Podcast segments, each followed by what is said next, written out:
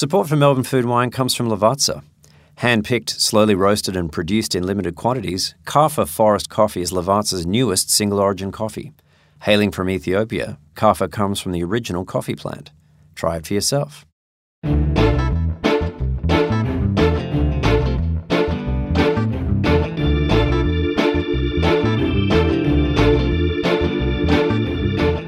What drives a person to chase their Formula One dream to the other side of the world? What drives a person to pursue precision in pastry beyond anything seen at home? What drives people to stand in line for an hour for a baked snack? Is it the same force? Is it always a force for good? Hello, I'm Pat Nurse, and welcome to Melbourne Food and Wine. For three days earlier this year, as part of the Theatre of Ideas, supported by the New York Times, and as part of the Melbourne Food and Wine Festival, brought to us by the Bank of Melbourne, audiences feasted on hot topics of conversation from leading food talents from around Australia and around the globe. One of the standouts was Kate Reid, founder of Lune Croissanterie and founder of what have been called the world's best croissants. Obsession is hardwired into Kate's DNA. She left the hard paced world of aerospace engineering and Formula One when she moved to Paris to be accepted as an apprentice to world renowned master baker Christophe Vasseur who trained her in the art of perfectly designed pastries. It's a single minded obsession which has driven Kate to success today. The power of obsession is the topic of Kate Reid's Theatre of Ideas conversation with Sam Sifton, food editor of the New York Times. To open the session, Sam asked Kate what she remembered as her first obsession. Well, I was having a chat to Dad about this this afternoon because I wasn't sure where it would all start. And I said, Well, I've been branded as obsessive. And I mentioned the obvious examples that I'm sure we'll get to. But he said, Oh, yeah, your first big obsession was horses. And um, I think I was about eight years old, and I decided as a inner Melbourne child, I really wanted to own a horse and ride a horse. And he said, Well, if you want that, you can go out and get a job and pay for your own horse and pay for your own agistment. What was the job you got? I delivered papers. Thank you. Here we are, round. It's a round circle. Come around. um, so I was, you know, I've had obsessions. You've had obsessions. My obsessions led me to type for a living. Yours to international uh, stardom as a baker. But I hinted, foreshadowing, that sometimes obsession in your life has not been a good thing. Right. And indeed, an obsession with food in particular led you almost indirectly to where you are today. You've written very movingly about this, but I'm interested to hear it, as it were, from the horse's mouth um, without benefit of your typing. How did you manage that pivot from an unhealthy obsession with food to an extremely healthy one? It's something that I've given a lot of thought since we were presented with this conversation topic. And I think there's a lot of discussion in society these days about what a healthy life balance looks like. And I think that the media paint it that, you know, we need good work life balance, we need good exercise, we need to eat well, we need social time, all of these things to slot into it. But in thinking about that, I don't have that balance. And that balance actually doesn't make me happy. Being obsessed about something is when I'm happy. Mm-hmm. And obviously, the first very big obsession that was quite life changing for me was wanting to work in Formula One. Right.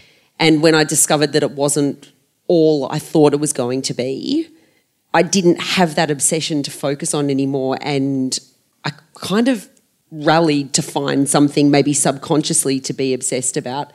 And I was in a bit of a dark place. So I ended up finding something really unhealthy to be obsessed about, which was food and exercise to the detriment of my health. And it's a bit ironic that the obsession was about food and about restricting yourself, but in restricting your body with food, you're always hungry. So you're always thinking about food. And you find other ways of engaging with it and, and being involved with food. So talk about that for a moment because there you have, as I say, written movingly about this, and there's a moment that I think you give a little short shrift to, which is understanding that your relationship with food is now about giving others pleasure. Yep. And that, of course, led you to begin baking. Yep. Well, like it's something that you can live very vicariously through someone else's enjoyment, especially if it's something you've created. Like we all know that giving a present to someone is often as enjoyable as receiving a present because you've put the thought and the planning into what to buy them and then you see them open it and their surprise and happiness at receiving it. I know I prefer giving a present to receiving one. Mm-hmm. And in terms of baking, it's a very nurturing way to to show love or or show care for somebody. And um, not only do you get to live vicariously through their enjoyment, you also get to live vicariously through planning what you're going to make, working with the ingredients, sourcing them. Like baking is a little bit science and sorcery. Like, how do those ingredients, you know, simple things like flour, milk, butter, sugar, salt, how do they work together to create something like, you know, a chiffon cake or a croissant? You began your career in engineering as a sort of science based person.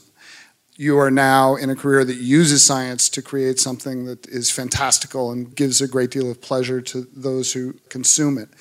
I'm really interested in hearing from you what you feel the relationship between engineering or science and art is, or creativity. At what point does it cross over from just numbers into joy? Yeah.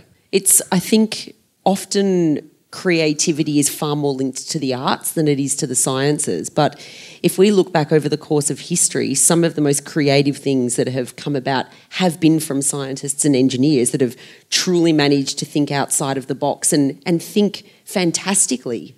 Like um, Da Vinci. Da Vinci, or like he wasn't a scientist, but John F. Kennedy, who then it's actually the era in, in history that I wish I'd been born. The space race? Yeah, definitely. Like imagine living through that where one man in America and also obviously all of Russia, but one man in America Yeah, but we decided won. Yeah, you, to- you totally won. Although interestingly, we do name some of our equipment after Yuri Gagarin, the first astronaut in space. Well, it's, it's good to take a wide view.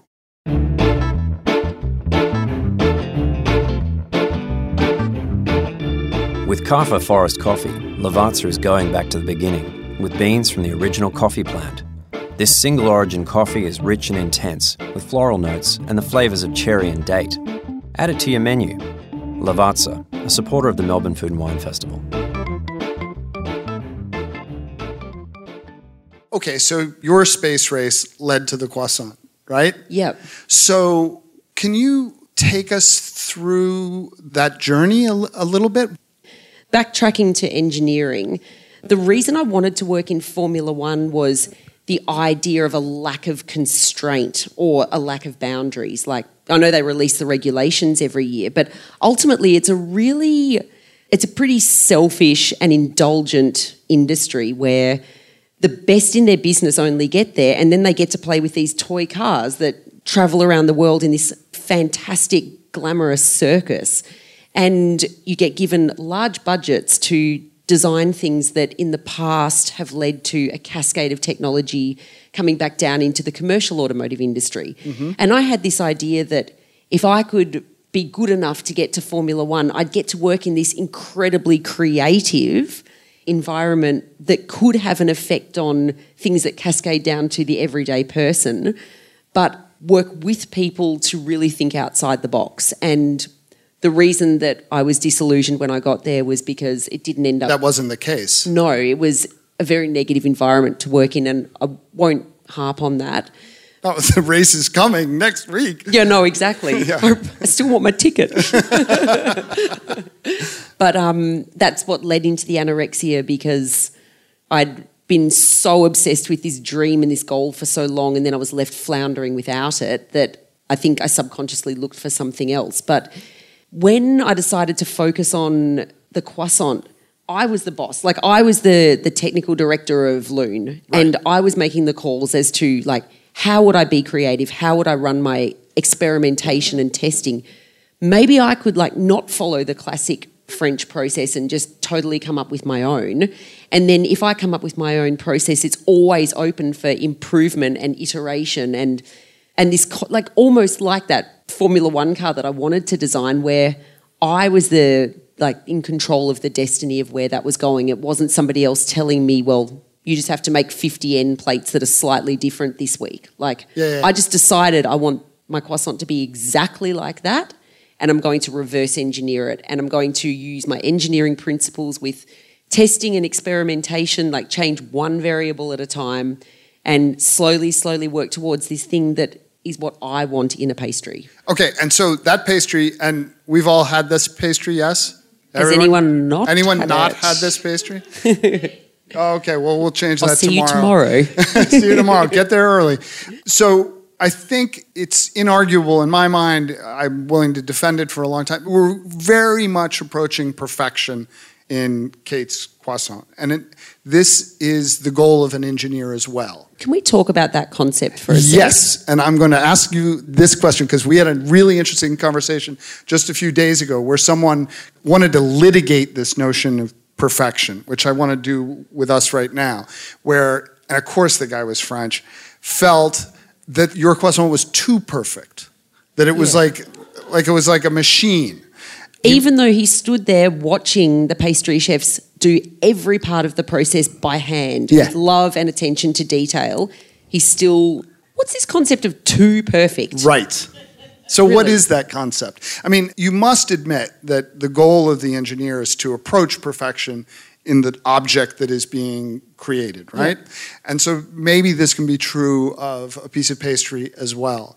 But it is fascinating to me that to someone, to this French guy, that would somehow offend the gods, that this is, it is inhuman on some level to make it that way and to make a system in which the pastry will always be that way if everybody comes in and does their jobs as they're supposed to.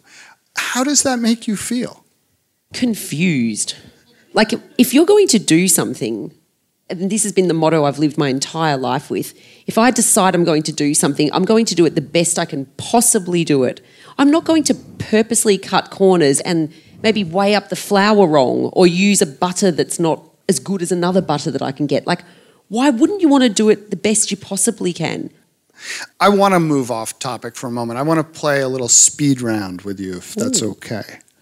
Where and when are you at your absolute happiness? Standing at the laminator. At the laminator, Yep. in the box. Yep.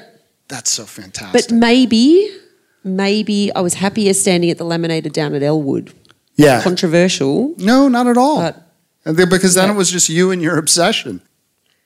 Kate, what is your greatest indulgence? I really like scones. Really? And I make a really mean scone. I think I might open a sconery next. Really? Bring it out into the world. Just scones with jam and cream. It's a, how funny is that? It takes three days to make a croissant, and I can make a batch of scones in 10 minutes. Yeah. I really picked the Would wrong you- product. Cast your eye into your apartment. What object in it could you absolutely not live without? Is a dog classified as an object? Absolutely. Yeah. What's his name? Her name? Lily. Lily. Yeah. And we've just moved house, and she's very confused, and I'm really stressing about her happiness. Is she a wee dog? No, she's a black Labrador. She's Oh, the original. She's the original Lune lab. There you go. Obsessions fall on us, I think. You discovered an obsession with croissants. You have forgotten an obsession with horses. Um, if you could choose a next obsession, if you could choose, what might that be? I've already got my eye on another pastry, Ooh. and I'm not going to talk about it. Oh, come on, break some news. It's the New York Times. We're supposed to break news. I know. Well, I haven't told anybody that, but I've got my eye on another I got closer than any journalist in Australia Yep. to that story right there. Will you give us a when shape? I'm, when I'm ready to share it, I'll come to you first. That was Kate Reid, director and founder of Lune Croissanterie, with moderator Sam Sifton, the food editor of the New York Times. They were speaking at the Theatre of Ideas, part of the Melbourne Food and Wine Festival. You've been listening to Melbourne Food and Wine. Melbourne Food and Wine Festival is made possible with the support of Visit Victoria. I'm Pat Nurse. Thanks for listening.